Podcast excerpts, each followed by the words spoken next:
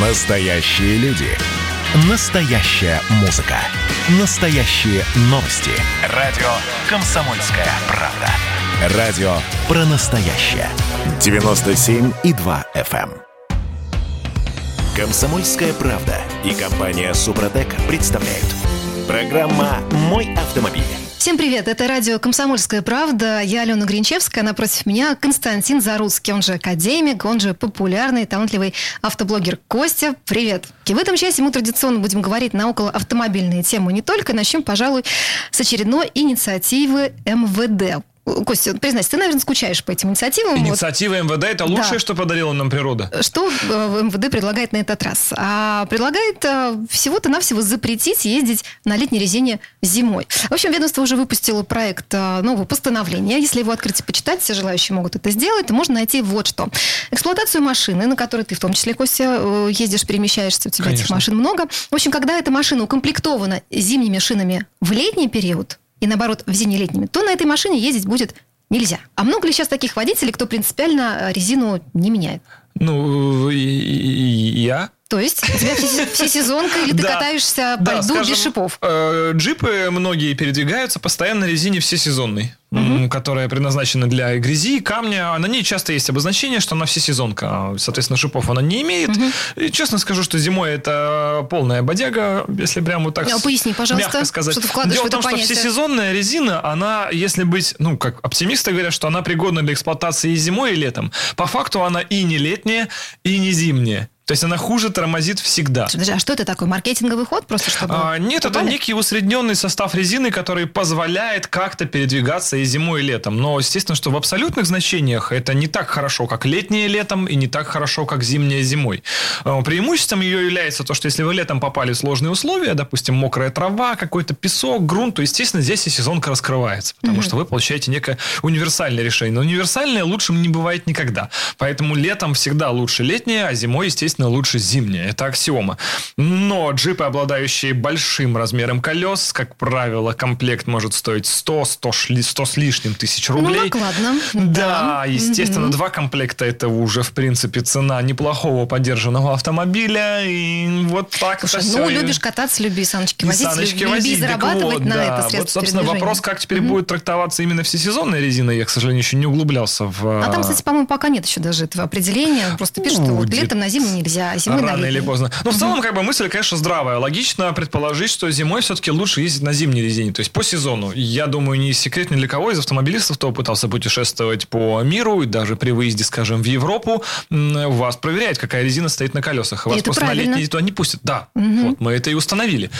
А, Ну, тут Насчет зимней-летом, ну, соответственно, аналогично. Зимняя резина, естественно, мягче, поэтому на торможение ее больше ведет. Соответственно, это может быть как и потеря курсовой устойчивости, так и более длинный тормозной путь, и все. Вот это вот, короче, лучше летом летнее. Так и дороги портятся, насколько я знаю, асфальтовое покрытие. Это шипов. если шипованно. Есть еще так называемая липучка, которая, опять же, липучка только на жаргоне. Сейчас многие, кто меня смотрит, наверное, из э, шиномонтажников, такие, «М, он сказал липучка. И А что, кто это занимается шиной- Да, липучка это какое-то жаргонное слово, которое очень не любят люди, которые занимаются как раз резиной. Потому что это фрикционная резина. Такая вот она, вот, да, не липучка. Я обязательно где-нибудь блесну знаниями, полученными Да, да, да, да, да. Она, естественно, так же хуже, чем и шипы, и так же хуже, чем лето-летом, но я вот всегда езжу именно на ней. Потому что я вот очень люблю акустический формат шипов. И я все-таки как человек, который отработал на грузовике 12 лет, у меня нет проблем ехать в гололед в 80. Когда ты успел, подожди. У меня а, вчера.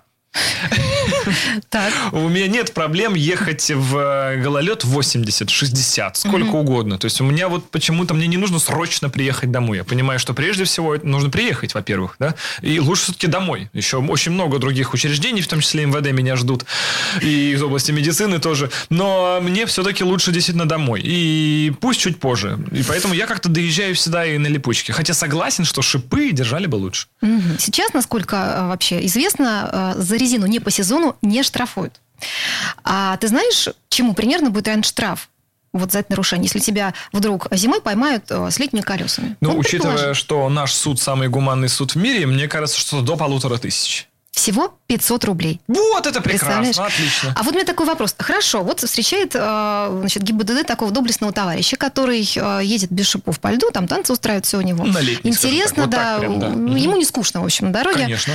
Его И всем остальным тормозят. тоже сразу. Вообще праздник наступает. Вот, Карнавал, я бы вот, сказал. понимаешь, да. его останавливают, э, выписывают штраф, он кивает головой, садится и едет, собственно, дальше. Даже, может быть, на месте там эти 500 платит. Ну, или как Тут дальше возможно. вопрос, э, Да. не все так просто. Во-первых, если мы говорим просто про резину, но вопрос, по какой статье будет выписываться штраф. Да не Штраф- волнуйся, статью организуют. Вот, и она может иметь в том числе и рецидив.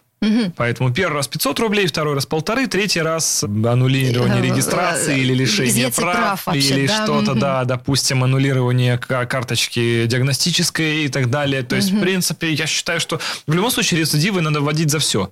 Потому что только так мы сможем остановить э, людей с большим достатком от того, чтобы э, нарушать правила. Ну, то есть, Потому что- все-таки нужно чуть-чуть построже. а, Не 500. Да, вот на первый раз 500 я согласен, на самом деле. Вот как раз здесь вот э, в нашей стране что позитивно, что если вы не преступник в целом по жизни, а допустили какую-то оплошность, то вас не будет сразу за это сажать в тюрьму. Как во многих других странах, менее развитых, как я говорю, странах.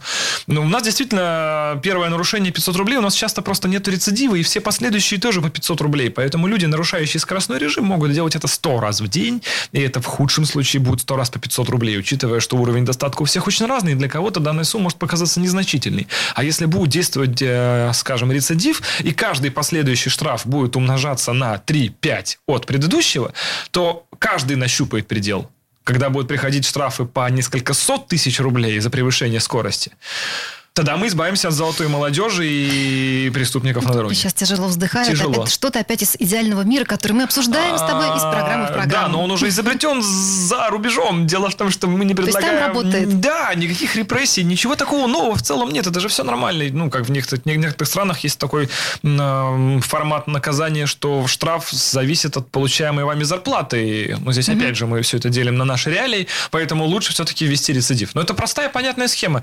Нет ничего проще. Как сейчас за, за- за- за тонировку, к примеру, вас останавливают первый раз, это 500 рублей и предупреждение. Второй раз, по-моему, это полторы тысячи, а третий раз это уже лишение прав. И я знаю кучу людей, кто попался раз, попался два и растонировался. То есть, пока не наступила какая-то вот высшая мера наказания, условно, в кавычках, да, человек тонировку не содрал. Его не остановило ни 500, ни полторы, потому что, опять же, достаток у всех разный. И есть люди, которые 500 рублей второй раз платить не захотят. Зачем? А есть к тому, ну, погрешность. У всех, опять же, свои границы. Лишение прав – это, ну, такая безусловная величина, которая для всех одинаково жалит.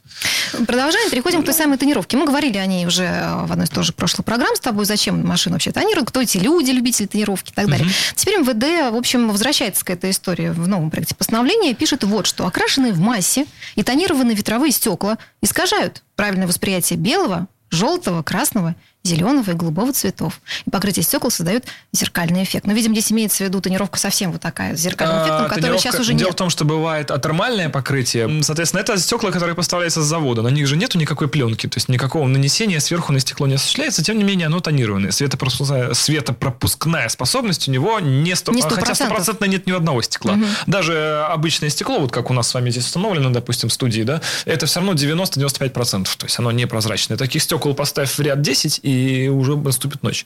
Если на него еще тонировку лепить, он вообще Да, будет еще тонировка плюс, естественно, добавляется. Плюс есть атермальное покрытие, есть антибликовое покрытие, есть акустическое покрытие. Например, лобовые стекла часто бывают акустические, боковые стекла. Есть стеклопакеты, когда стекла двойные в машине. Например, у меня все стекла двойные. М, Дальше толщина стекол даже бывает разные, потому что, например, спортивные модели BMW, совсем заряженные, имеют стекла более тонкие из завода. Вес, облегчение. Более комфортные машины имеют аж двойное, плюс между ними еще атермальная пленка, акустическая пленка, и все это прям дает бутерброд, что там уже и в 90% не влезаем.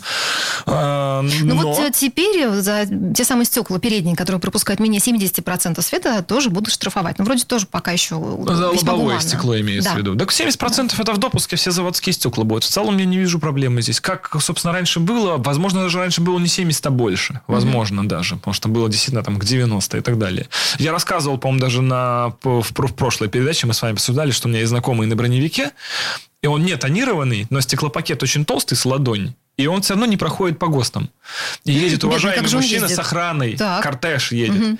а Хоро- их всех нагибают. Хорошие Очень неловкая ситуация, когда прямо с охраной, когда прямо вот все схвачено. И тут вот э, э, обычный инспектор говорит, что вы больше никуда не едете. И что там, человек отделывается предупреждением? Нет, наверное, человек нет? едет на сертификацию, чтобы эту машину переоформлять как бронированную, иначе ее действительность, ну, останнулирует учет, и кортеж станет меньше. Ну что, еще э, важно в этой инициативе ГИБДД, а, господи, в этой инициативе МВД нельзя будет ездить со сломанными либо потертыми ремнями безопасности, но я думаю, таких самоубийц у нас все-таки дорог немного сейчас. Да, опять же, требуется, наверное, отдельный техрегламент для понятия потертый. Насколько они Насколько, потертые, да? сколько нитей должно Степень остаться в ремне, чтобы вот он держал вот так вот на краю. Э, Так, еще нельзя будет ездить без подушек безопасности и с этими самыми неисправными подушками, кстати. А вот исправность подушек как-то реально проверить? Ли Да, это уже, грубо говоря, инструментальные способы контроля. Вам придется машину физически разобрать, потому что методами электронной диагностики и визуального осмотра подушки восстановленные от невосстановленных не отличить. Обычно восстановленные подушки выглядят как резистор, который просто впаян в проводки. И все. Я вот сейчас себе представила резистор, который впаян в проводок. Ну да. Да, да, вот, а, вот их, их все и впаивают. Да, дело в том, что стоимость такого ремонта, ну, резистор может стоить, я не знаю, сколько, полтора рубля, может быть, даже рубль 70. Подушка будет стоить сотни долларов, ну, для примера. Поэтому машины, которые восстанавливаются под продажу, которые там после тотального э, ущерба, которые восстанавливаются мошенниками, они, естественно, восстанавливаются таким образом. Да, подушки никто не покупает, не вставляет. Ну, в общем, всем э, желаем безопасности, желаем новых э, инициатив МВД. Побольше. Побольше и Мы- побольше я интересно. подпишусь на Инстаграм МВД, где будут новые инициативы. Чтобы, чтобы Там обсуждать с- сторисы, чтобы все были Костей почище. Заруцким. Напоминаю, что у нас сегодня именно он в гостях. Мы сейчас прервемся на пару минут. Совсем скоро продолжим.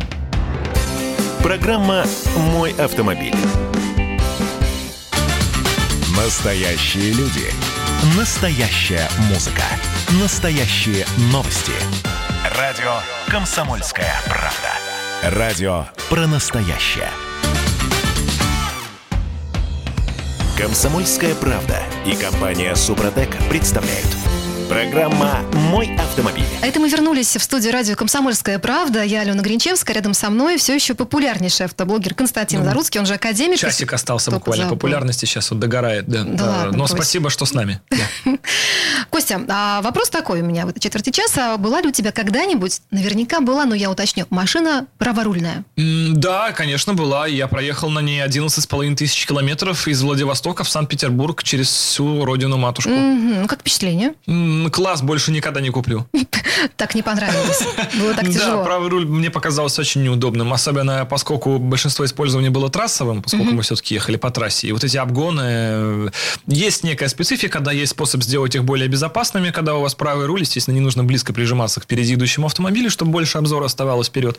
Но учитывая, что автомобиль в совокупности был праворульный и очень маломощный, максимальная скорость 85, которую он развивал, обгоны были очень тяжелые и без того, и вот именно Ну, правый В руль. общем, ты испытал массу не очень приятных эмоций и больше, наверное, не сядешь. Но это Да. все потому, что ты не живешь на Дальнем Востоке постоянно. То есть ты там был, и, Нет, в общем, многие люди живут на Дальнем Востоке постоянно. и Я вам скажу, хочу сказать, что на самом деле нету у восточной части населения того фанатизма, который нам здесь предоставляется, что якобы, если человек с Владивостока говорит, что там праворульная машина это просто божество, это все что угодно. На самом деле нет. Э, вс- Все же адекватные люди, естественно, и все признают, что, во-первых, это слепящие фары, Потому что э, фара, настроенная под п- движение левостороннее, получается, она слепит в наших условиях, в Мгм, нашем правостороннем движении, да. Поэтому в- во восточной части, если там пробка или активный трафик зимой, ночь, все ездят по правой стороне разметки. Очень важно, чтобы у дороги вот справа была эта белая полосочка, по которой все держатся, потому что действительно слепит. Э, Это раз. Два. Сложность обгонов никто не исключал. Очень любят по трассам ездить, поэтому с пассажиром. Пассажир контролирует, можно ли обгонять или нет. Устанавливается дополнительная система зеркал. То есть есть пути решения этой проблемы, но они не столь очевидны, когда ты пересаживаешься с левого руля. А уж то количество раз, когда я, выходя с заправки, сажусь за руль, а его нет, и на меня смотрят все на заправке, и парень, ты что, идиот? И я выхожу с может, я всю жизнь сажусь в эту дверь.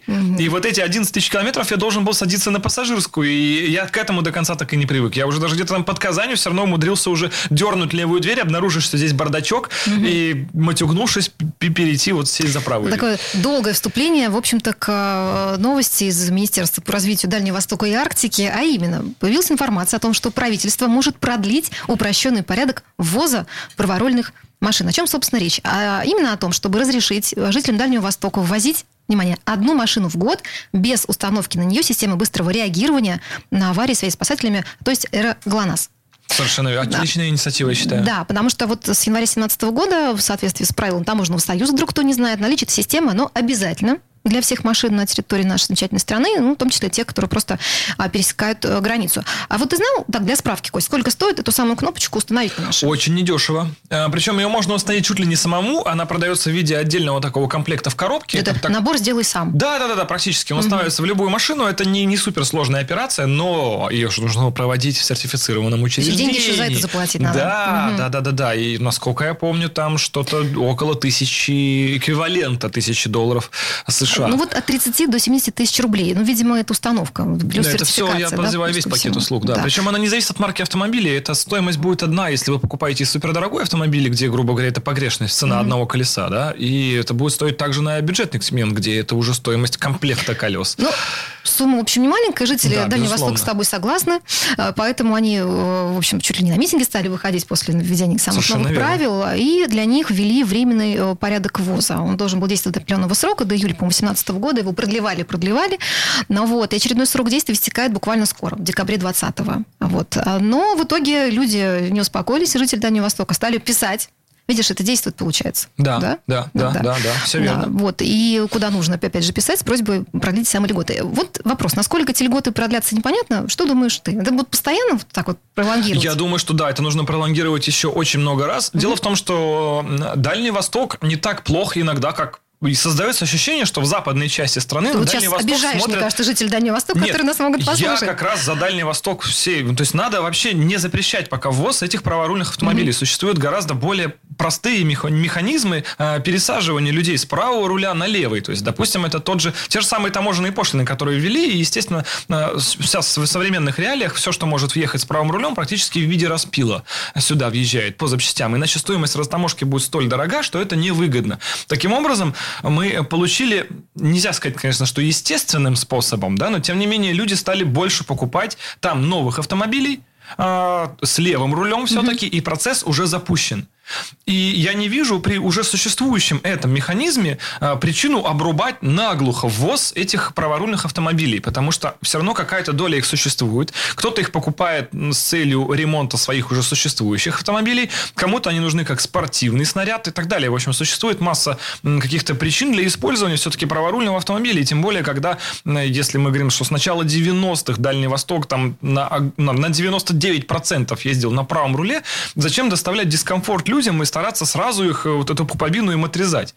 Если им это просто удобно. Понятное дело, что нужно приводить к единому стандарту расположения руля в, в стране на автомобиле. Здесь Хотя, по центру, да? Ну, типа того, mm-hmm. да. Хотя, если мы возьмем, скажем, пример той же Франции и Англии, там абсолютная каша уже сколько лет творится. Там ездит и правый руль, и левый, потому что англичане очень успешно ездят на Лазурный берег, а французы очень успешно ездят в Англию. Ну, как-то во Франции я не, не скажу, что много замечала машин с правым на рулем. На Лазурке да, пачками, серьезно? конечно, я там, конечно. Британцы. Давно, давно не был. Ну, вот я вам расскажу, все нормально. Я тоже там давно не был. Ну, карантин Но, кончится, съездить Да, тем не менее, да. значит, угу. огромное количество британских автомобилей, это у них вообще некий такой стиль, это как маршрут 66 в Америке, так в Британии, это нормальная совершенно тема. Сесть на паром, еще по старинке паромы забиты до сих пор. Есть туннель под Ла-Маншем, да, паромы я забиты, потому что это угу. аутентичность путешествия. Конечно. Проделать его так, как проделывали отцы, и предки и так далее. Сесть с машиной на паром, ночью гудеть на дискотеке э, с безалкогольным, естественно, пивом, потому что все-таки это Европа.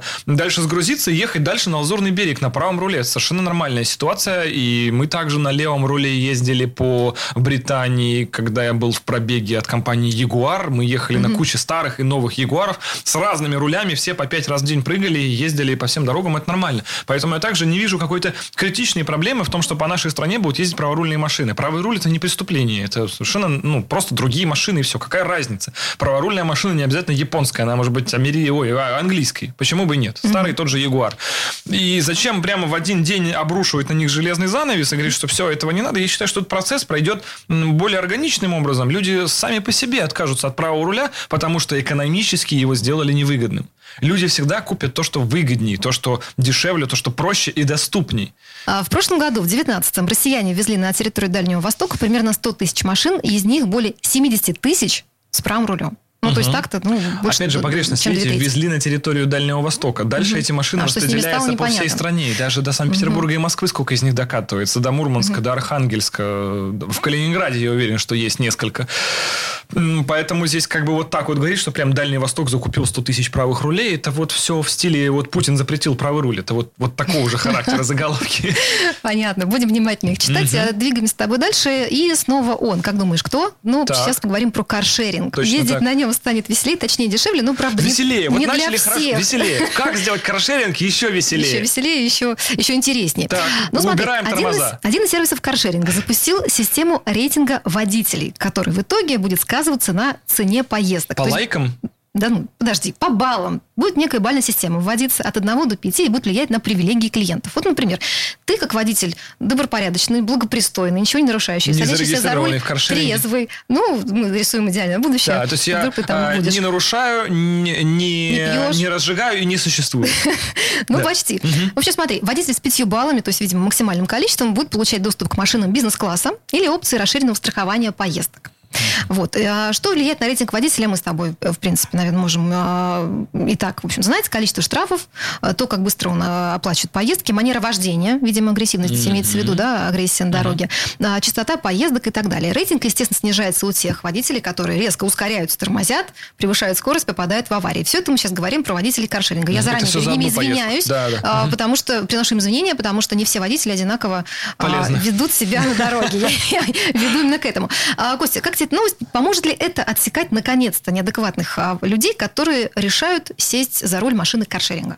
Ну, с одной стороны, я думаю, вот эм, я ж матери и... э, Спасибо. Да, да, да, да, обращайтесь. Э, Еще есть, ну, есть просто определенная группа лиц, которая вообще против какого-либо оценивания человека по каким-либо его характеристикам. Что люди все равны, просто одни видят Кто-то равнее все Кто-то видит всегда, пешехода, понимаешь? а кто-то не видит. Вот и все, какая Так. разница, казалось бы. Но на дороге все-таки, я считаю, действуют другие правила. Естественно, а, понимание рейтинга или оценки того или иного водителя с точки зрения его водительских, опять же, качеств. Это вещь незаменимая. Ну, такое уже есть везде. Такое есть страховой, такое есть в банках, такое есть в школе, в институте. Такое есть у начальника любой компании. И это есть, в принципе, везде. Так почему этого раньше не было в каршеринге?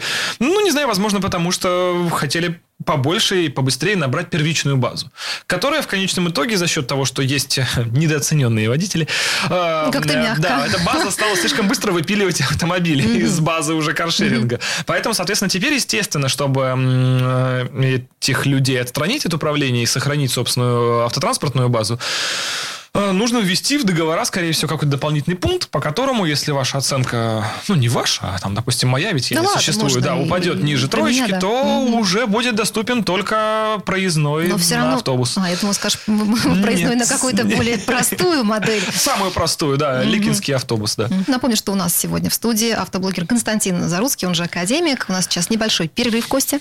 Конечно, я за. Попить. Поехали. Совсем скоро продолжим. Программа «Мой автомобиль». Какие ваши доказательства? Ваши волосы будут мягкими и шелковистыми. Я убью тебя, лодочник. Я сделаю ему предложение, от которого он не сможет отказаться. Ну, за понимание. Я вот думаю, что сила в правде. У кого правда, тот и сильней. Прошлое не дает себя забыть. Запахами, музыкой, фотографиями. Мы помним прозвища своих одноклассников, хотя самих их не видели очень давно. Мы до сих пор в памяти бережно храним правила дворовых игр. Все эти воспоминания оживают в программе «Дежавю». Меня зовут Михаил Антонов. По субботам и воскресеньям в 11 часов вечера мы говорим о том, что нас радовало и огорчало. Какими мы были раньше. Давайте вспоминать вместе. До встречи. Хулиганы. Комсомольская правда и компания Супротек представляют. Программа «Мой автомобиль». Это мы вернулись в студию радио «Комсомольская правда». Я Алена Гринчевская, а рядом со мной все еще популярнейший автоблогер Константин Заруцкий, он же академик, Костя. Да, продолжаем. Прекрасно. А в этой четверти часа, мне кажется, одной из самых интересных четвертей этой программы, мы будем говорить о твоих подвигах, о том, что у А, тебя в жизни интересного намасливание вот это вот, происходит. Ну, сейчас расскажешь. А, давай начнем с тобой с Волги-догонялки. Волга-догонялка. Это, кстати, Да, что очень... за история? а, Ну, скажем так, Волга-догонялка это было жаргонное название, но все мы любим, когда старые машины не такие уж и старые. Когда машина вроде и старого, и в ней есть вот та внешность и вся теплая ламповая атмосфера того, что мы помним из детства, но при этом динамика современного автомобиля, вот эти вот волки в овечьей шкуре. А, Волгами-догонялками раньше, как многие, я думаю, слушатели знают, назывались, э, так, спецсерия автомобилей называлась, э, которая содержала под капотом не стандартный там 24 или 402 мотор, а самый, что ни на есть, V8. То есть это Да была та же Волга, но очень мощная. Ну, очень условно, конечно. Слушай, а лошадь- сколько она стоила, если обычно эта Волга стоила на наши деньги не порядка миллионов предназначались для продажи частным лицам. Это были машины спецслужб, соответственно, КГБ могла догнать любого. Помимо этого были еще другие модификации подобных автомобилей. Но, тем не менее, оттуда и пошла легенда, что есть та самая Волга, от которой не уйдет никто. Ты знаешь, у меня был один опыт общения с Волгой, не поверишь. В мои Так. 18 лет я а, встретилась с Волгой, когда сдавала на права, сдавала я пять раз. По-моему, четвертая моя машина была Волга. Знаешь, меня за рулем Волги, мои 18. А, Наверное, это была все-таки не догонялка, но я получила массу впечатлений, скажу я тебе. минимум пушка. Да. Да. Да, это было. Э, Интересно, хорошо, что с этой Волгой? Ее тебе принес вообще кто? Это Волга, это по сути клиентский заказ. То есть есть люди, которые ну, знают, что я много строю постоянно какой-то, какого-то мракобесия, но из него можно собрать нечто гражданское. Ввиду этого человек просто хотел себе Волгу, как у него в детстве, как у отца, на которой они учились, но при этом, чтобы она удовлетворяла требованиям э, современности. Чтобы она была мощная, комфортная, безопасная. Поэтому эта Волга была довольно плотно переоборудована. Были даже установлены сиденья с подголовниками, которых Волга никогда не знала. Инерционные ремни безопасности, которых Волга, опять же, никогда не знала. Был установлен V8 на 300 А что там лошадиных было сил. внутри до этого? А, Это была обычная заводская Волга, купленная лично мною у дедушки в Ленинградском области в родном окрасе. Один хозяин с 80, по-моему, четвертого года. Она была на ходу или она На просто ходу стояла полностью исправная была. Ездила мало, потому что дедушка купил себе новую машину, а, и на это ездил редко. И потом это встало в гараж и стояло. Он ее не хотел продавать, и здесь ему понадобилось это место в гараже, и он решил ее продать. То есть даже нет плохой жизни. В целом у дедушки все было хорошо, такая хорошая, прям красивая история там была. Поэтому он неспешно ее продавал. Я бы не сказал, что задешево. Для таких машин она была тысяч на 100, наверное, дороже рынка. Ну, типа 300, а не 200. То есть, там я не про миллионы мы говорим, естественно, да. Но, тем не менее, она была в хорошем техническом состоянии, не бита, почти не крашена. Э, Мы ее взяли, естественно, полностью перекрасили. Э, Коробка, коробка автомат там стала, радио Поставили, современное. Да, да, да. То есть это на этой машине стало очень приятно А ездить по внутри в дорогам. салоне что-нибудь изменили? Да, там? полностью. Обивку там? Да, что-нибудь мы такое? ничего не меняли, старались соблюдать завод, но как будто новое. То есть э, специально даже перетягивали не кожей, а дермантином, но новым. А, Ковролин везде новый в салоне, новые деревянные вставки вместо старых и так далее, чтобы, во-первых, уйти от того запаха плесени, который неизбежно появляется во всех старых автомобилях. Во-вторых, Слушай, наоборот, чтобы... это же так аутентично, так здорово. Ты садишься и чувствуешь дух времени. Ну, Нет? когда у вас вот пятая машина, которая пахнет плесенью, дух времени вам, конечно, очень дорог, но можно из этого времени уже куда-то перемещаться в следующее. Поэтому делается все так, как, вот, как будто она только сошла с конвейера. И, как мы ее называли, такая «Волга председателя». Очень круто. И, собственно, что теперь с ней? Она, Она уехала к клиенту? счастливому заказчику. Да, естественно, после первичной постройки возникли некоторые другие пожелания. Там вроде вынос руля поменять, что практически физически невозможно в данной конструкции. Ну, нет преград для патриотов, как говорится. Поэтому все эти недочеты были устранены. Чуть получше музыку сделали. Там, ну, до настройка, грубо говоря. И все, сейчас машина у заказчика, вот он на ней где-то там Круто. Слушай, а если не секрет, во, во- во что обошлась вот эта модернизация? Примерно там такие, цифр. да, модернизация таких автомобилей обходится где-то примерно в 2 и более миллиона рублей. Это не дешевое удовольствие, это ну как бы не игрушка, грубо говоря, это уже получается такая коллекционная вещь. И поставить тот же самый V8 грамотно в просто 24-ю Волгу без внешности, без салона, без ничего, само по себе стоит 1500-700 рублей под ключ. Дальше вам нужно перетянуть салон. Хорошая перетяжка салона обходится от 150 тысяч рублей. То есть там сумма складывается очень блочно, очень быстро из всего. Хорошая музыка может стоить там от 200 до миллиона рублей, если мы говорим про хорошую музыку, которая установлена штатные места, которая нигде не выпирает, э, сохранена штатная магнитола, а в бардачке новая магнитола. Штатная магнитола ловит Сталин, Сталин FM. Она работает до сих пор на средних волнах, и на них два каких-то вот реликтовых излучения оттуда с Нептуна идут. Там обсуждаются проблемы фашистской Германии до сих пор. Прекрасно. Да. Тут э, И от этого волосы дыбом встают. Да, да, да, да. В Волге до сих пор работает выезжающая штатная антенна из крыла. У нее есть штатный обдув заднего стекла. Подогрева в те времена не было, а маленькая турбина стояла под задней полкой и дула на заднее стекло. Включается с кнопки из-под торпеды. Это завод. Слушай, а заказчик вам какие-то пожелания вы- Да, высказывает, конечно, было четкое ТЗ, выбирали цвет, выбирали и колеса. У нас даже колеса стоят, резина хоть и современная, но ровно под заводской размер. То есть внешне эта машина абсолютно заводская, ничего не выделяет. Фары новые, импортного производства, но такие, какие должны быть, без светодиодов, там вот, чтобы все прям по заводу. Потому что Волга должна в конечном итоге остаться Волгой. Понятно, что можно перестраивать до безумия, до безумия получить то, что мы построили, фактически называется рестомод. То есть это реставрация, но с модернизацией. Это направление, естественно, пришло из Штатов, как из э, родины вообще всей автокультуры. Но можно вот этот рестомод, как бы промахнуться мимо него и сделать уже просто какую-то, грубо говоря, современную машину со старым кузовом сверху. Ну, это неинтересно. Да, утратятся эти ощущения. Поэтому мы даже меняли подвеску, но мы вместо подвески от ГАЗ-24 ставили подвеску от ГАЗ-31105. То есть от последней серийно выпускаемой «Волги». То есть волговская. Лучше, но волговская, чтобы вот именно сохранить аутентичность, когда вы сидите за рулем. Ну вот честно, при всем своем уважении к тому, что сейчас ты рассказываешь, Так, так, так. я за руль Волги опять не хочу. Совершенно верно, специфика осталась. В ней действительно Особенно жарко, в руль. жарко летом будет и холодно зимой. Без этого никак. Вы должны сидеть в Понятно. ушанке. А, при этом, скорее всего, вы сидите в ушанке, ноги во льду. А плечам жарко. Так, так устроен советский автопром. Да, и руль, Все для водителя. Руль большой, тонкий, за него неудобно держаться. Она практически не слушается руля по современным Да, меркам, но иначе это не была бы Волга. Да, Тут нужно верно. понимать, что хочет заказчик. Он хочет все-таки Волгу или Toyota Camry с кузовом от Волги. То есть, возможно, Ну, все. По цене, вот су- судя по тому, сколько стоит вот это вот рестомод, ну, тут надо, конечно, подумать, что, что ты хочешь что больше. человек покупает. Или больше понты и внешку, или эмоции. Да, да. Очень мудрая фраза. Да. Костя, э, можем бесконечно говорить про Волгу, но я уверена, что очень многих твоих подписчиков, а, в том числе меня, волнует вопрос, ты знаешь какой? Что с бобрами? Потому что все ждут развития в общем, ситуации, событий. Давно, ни- Разрешения давно ситуации, я ничего. даже так Я думаю, эта история будет еще очень долгой. Да, это война бесконечности, конечно. Да, подписчики переживают, потому что новых каких-то историй нет, где бобры, вернее, Костя Бобров. Расскажи всем сочувствием, что, собственно, сейчас происходит. Что за плавучий экскаватор, если я не ошибаюсь, увидела Да, я в твоем инстаграме. Все верно. Связано с Ну, бобрами. есть, есть действительно плавучий экскаватор. Так, А что это за вообще изобретение такое? Твоих рук дело, судя по Да, всему. нет, не моих рук дело. Это изобретение, в данном случае, финской компании. э, Очень, причем старой, кстати. Есть действительно плавучий экскаватор. Давай, давайте разберемся. Есть плавучий экскаватор. То есть экскаватор на гусеницах едет, съезжает в воду, и ничего не происходит. Он идет по воде.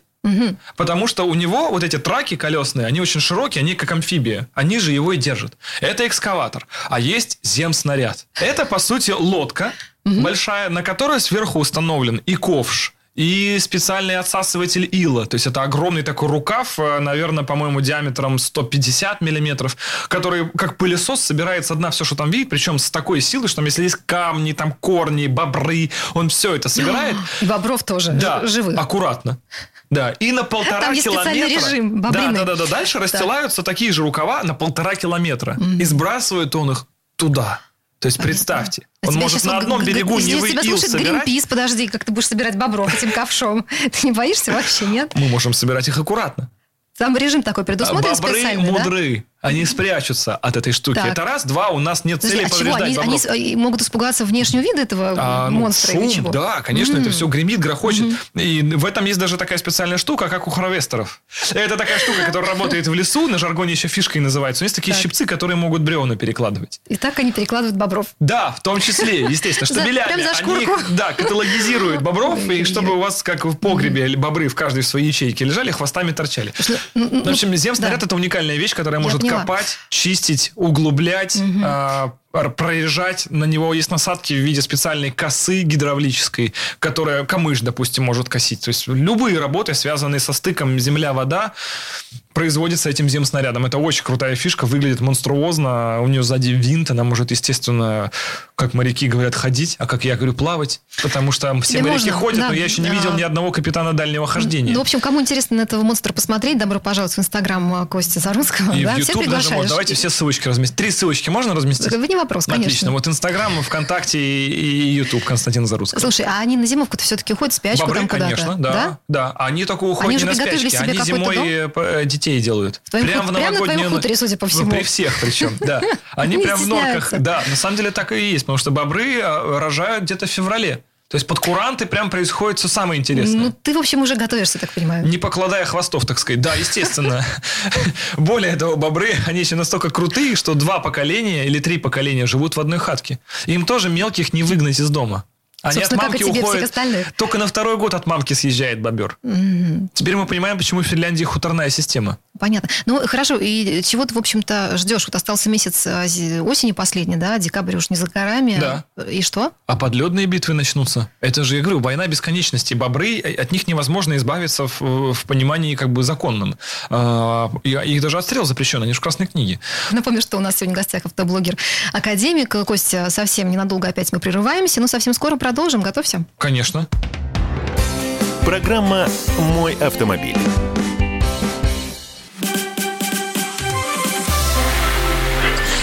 Начало. Это действительно история, которая будоражит. Так вся страна обалдела. И Россия родина слонов, она от океана до океана, да, и мы, мы всегда правы, мы никогда не сдаемся. И самое главное, что же будет дальше? Комсомольская правда. Это радио. Комсомольская правда и компания Супротек представляют. Программа «Мой автомобиль». Это мы вернулись в студию радио «Комсомольская правда». Я Алена Гринчевская, но рядом со мной все еще популярнейший автоблогер Константин Заруцкий. Костя. Здравствуйте. Прекрасно. У нас осталось, к сожалению, не так много времени, но успеем в этой финальной четверти часа поговорить про автохимию и о том, как она вообще может помочь автомобилистам в этом сложном, непростом переходном периоде, а именно из осени в зиму. Говорим про оптимизм по поводу перехода на зимнее топливо. Слушай, вот я э, узнала, э, работая в этом проекте, о том, что, оказывается, топливо-то бывает зимнее.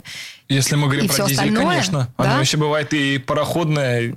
Ну, давай про дизель все-таки, да, более такое приземленное что-то, а, практически Про законную составляющую. А, смотри, когда человек, у которого дизель, он приезжает на заправку, он же не знает, что там а, уже зимнее топливо или все еще летнее. Ну, часто даже они вешают такую табличку, на которой указано, что уже перешли на зимнее топливо. Это, как правило, маркетинговая составляющая, потому что по факту на каждой АЗС где-то там в каком-то укромном уголке, уголке висит паспорт, э, в том числе и того топлива, Мгм. которое в данном случае находится в контейнерах, э, где можно ознакомиться с его классом, естественно, и какое оно там зимнее, Ну, это просто для информированности водителей так делается, Да, да, естественно. Отличаются они тем, что зимнее топливо, если мы говорим про дизельное, отличается более низкой температурой гелеобразования или что-то вот такое. В общем, густеет оно Мгм. при значительно меньших, темп- значительно более низких температурах, более низких, да, это хорошее выражение, температурах. То есть, если мы говорим, что дизель может быть летний, то уже в минус 10 а, он будет превращаться в парафин.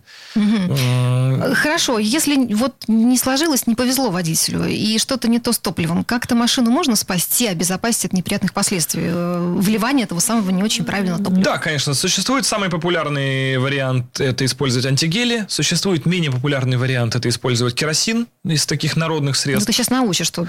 Еще А, что? Вот когда прижимает вот там вот где-то там за полярным кругом, там уже что только туда не вливает. Все, все что с Так. собой есть. Только чтобы сделать топливо более жидким, и мотор мог его откусить чуть-чуть. Этого Ну, ну, топлива. есть же какое-то прям вот лучшее средство, дальше. Костя. Естественно, Ну, есть вот правильное средство, потому что подробностей. а, нашей компании Супротек и Прохим мы уже давно, собственно, работаем над тем, чтобы придумать какое-то максимально универсальное средство на все случаи жизни, подходящее для ежедневного применения. У нас есть присадка а, для топливных систем, которая называется Супротек и Прохим СДА. Она разработана специально для дизельных топливных систем. а В нее входит и цитан-корректор, который повышает цитановое число топлива. Цитановое число – это аналог, если кто не знал, октанового числа у бензина. Вот, вот эти циферки 95, 92 – это октан у бензина. Так вот, у дизеля есть свое число, называется цитан. Но России оно крайне редко соответствует ГОСТу. Почему-то именно с дизелем у нас вот большая проблема. Это не страшно для двигателя. То есть, двигатель после этого не разваливается, начинает работать чуть шумнее. Но холодный пуск его в том числе затруднен. Потому что цитановое число не соответствует штатному. А, соответственно, цитан-корректор, который входит в состав нашей присадки, это число до штатного повышает. И э, те люди, кто использует нашу присадку, отмечают, что холодный пуск становится гораздо легче. То есть, А это вот прям сразу эффект виден? Либо спустя да, какое-то вот время? цитан-корректор срабатывает сразу, практически. То есть 10-15 километров вы проехали. То есть если вы сегодня на заправке залили нашу присадку, завтра утром заведется лучше. Э, у- лучше, но не так лучше, как могло быть, если бы эту присадку использовали дольше. Потому что через тысячу километров там наступает уже другой эффект. Поскольку присадка еще а, не только содержится на корректор, но еще и моющие, и смазывающие вещества. Поэтому а, она очищает топливную систему и делает так, что распыл у форсунок, опять же, приводится к заводскому. Потому что форсунка, она, по идее, должна такое после себя облако сплевывать. То есть не должно даже практически быть видно этих капелек. Это прям вот облако, которое должно естественным образом взорваться от сжатия в цилиндре дизельного двигателя. А, И кроме, э, сма- кроме очищающих э, веществ, он также содержит вещества смазывающие, которые очень хорошо помогают на парах трения. Пары трения в любом дизельном двигателе содержатся в топливном насосе высокого давления. Без него дизельных двигателей не существует. Там существуют плунжерные пары, они все друг об друга трутся. Зимой происходит вплоть до того, что пары трения друг другу частично примерзают. Понятно, что там намертво они схватываются редко, стартер провернет все на самом деле, но такое тоже существует. Далее, при переходах плюс-минус часто образуется конденсат на стенках бака топливного. Так. Это абсолютно нормально, от этого не уходит никто. Поэтому часто современные баки делают пластиковыми. От конденсата это не избавляет. И во многих топливных фильтрах дизельных есть даже специальная снизу пробочка.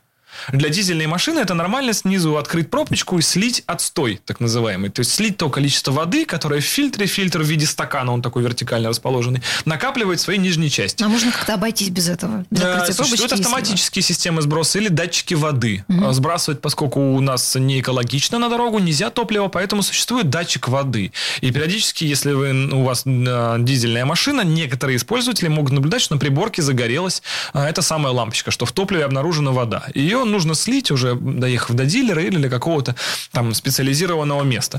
А также существуют датчики, которые фиксируют то, что в топливной системе падает давление. А опять же, это происходит из-за того, что топливо становится более густым, насоса его не прокачать. И вот наша присадка многофункциональная СДА, она от всех этих проблем избавляет. Более того, поскольку состав сделан очень мягким, ее можно использовать на постоянной основе. Вы не обязаны заливать его, когда вот уже прижало. Если тоже, Как скажем, часто использовать на этой самой постоянной Каждый основе? раз, когда заправляетесь на заправочке, у нас сделано так, что одного флакончика хватает на 50 литров топлива. Причем, поскольку присадка мягкая, дозировка плюс-минус допустима с отклонениями. То есть не страшно, если вы на 70 литров зайдете два флакончика. Передозировка не наступит. Если даже чуть меньше, тоже не страшно, эффект при этом сохраняется. Это приводит к тому, что машина легче запускается в холодную погоду, у вас сокращ- сокращается расход топлива, потому что если форсунка правильно распыляет топливо, значит мощность взрыва получается максимальный заводской. Таким образом, двигатель выдает максимальную мощность. Через это вы начинаете меньше нажимать педаль газа для того, чтобы достичь своих ежедневных скоростей или ускорений, ко- к которым Естественно, привыкли. расход топлива у меня тоже Да, снижается. через это получается экономичность расхода Блестяще. топлива. Все отмечают, что на литр падение происходит. Чаще всего это отмечают по трассе, когда у вас есть время за этим следить. В городе-то понятно, вы какой-то день больше газанули, у вас расход там повысился. По трассе это очень ярко выражено. И в-третьих, естественно, это избавляет от ремонта в будущем, потому что смазанные пары трения в ТНВД приходят, приводят к тому, что ТНВД менее ломается с пробегом. А стоимость ремонта ТНВД, если мы даже говорим про старый автомобиль, это десятки тысяч рублей. Понятно. В новых машинах до сотен может доходить. Да, нет предела, Э, как говорится. Да, мы его еще нащупываем. Все впереди. Костя, еще остается немножко совсем у нас времени. А, Давай напомним, что за прекрасная штука очиститель вентиляции для автомобиля. Насколько это сейчас актуально? Актуально ли вообще в период а, простуд, эпидемии, вот этого всего? Вот это так интересно, что с наступлением морозов, помимо а, проблем у двигателей с холодным запуском, возникают также у многих проблемы с а, запахом в салоне.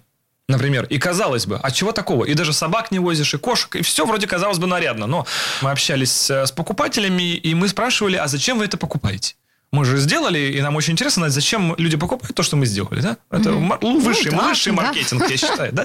Так вот, люди говорят, что ездили, допустим, э, отдыхать, Или у кого много коротких поездок, и при использовании кондиционера на коротких проездок, проездках в нем остается часть конденсата в испарителе. И люди сталкиваются с такой проблемой, что начинает пахнуть плесенью. А В том числе и с этой целью у нас сделан очиститель систем вентиляции и кондиционера Супротек Прохим, который выглядит как дымовая шашка такая, то есть это такой баллон, на котором вы сверху нажимаете кнопочку, он вверх бьет струей, струя содержит в себе эвкалипт и еще очень много чего, антисептики мы туда запихали, чтобы они боролись с вирусами, НИИ гриппа даже проводила исследование эту тему, все доказано, что убивает большинство бактерий. Когда вы используете нашу шашку, мы настоятельно рекомендуем машину завести и поставить отопитель на рециркуляцию. Когда запах эвкалипта испаряется, а это происходит неминуемо там от двух недель до месяца, то запахи негативные не возвращаются. Вообще. Особые компоненты, вот мы бы здесь хотели особо засекретить все вот это вот напрочь. Они съедают их. Напомню, что в студии был популярный автоблогер Константин Заруцкий, он же А я академик. к вам теперь всегда буду приходить. Мы ждем тебя снова и снова. Спасибо, добрые люди.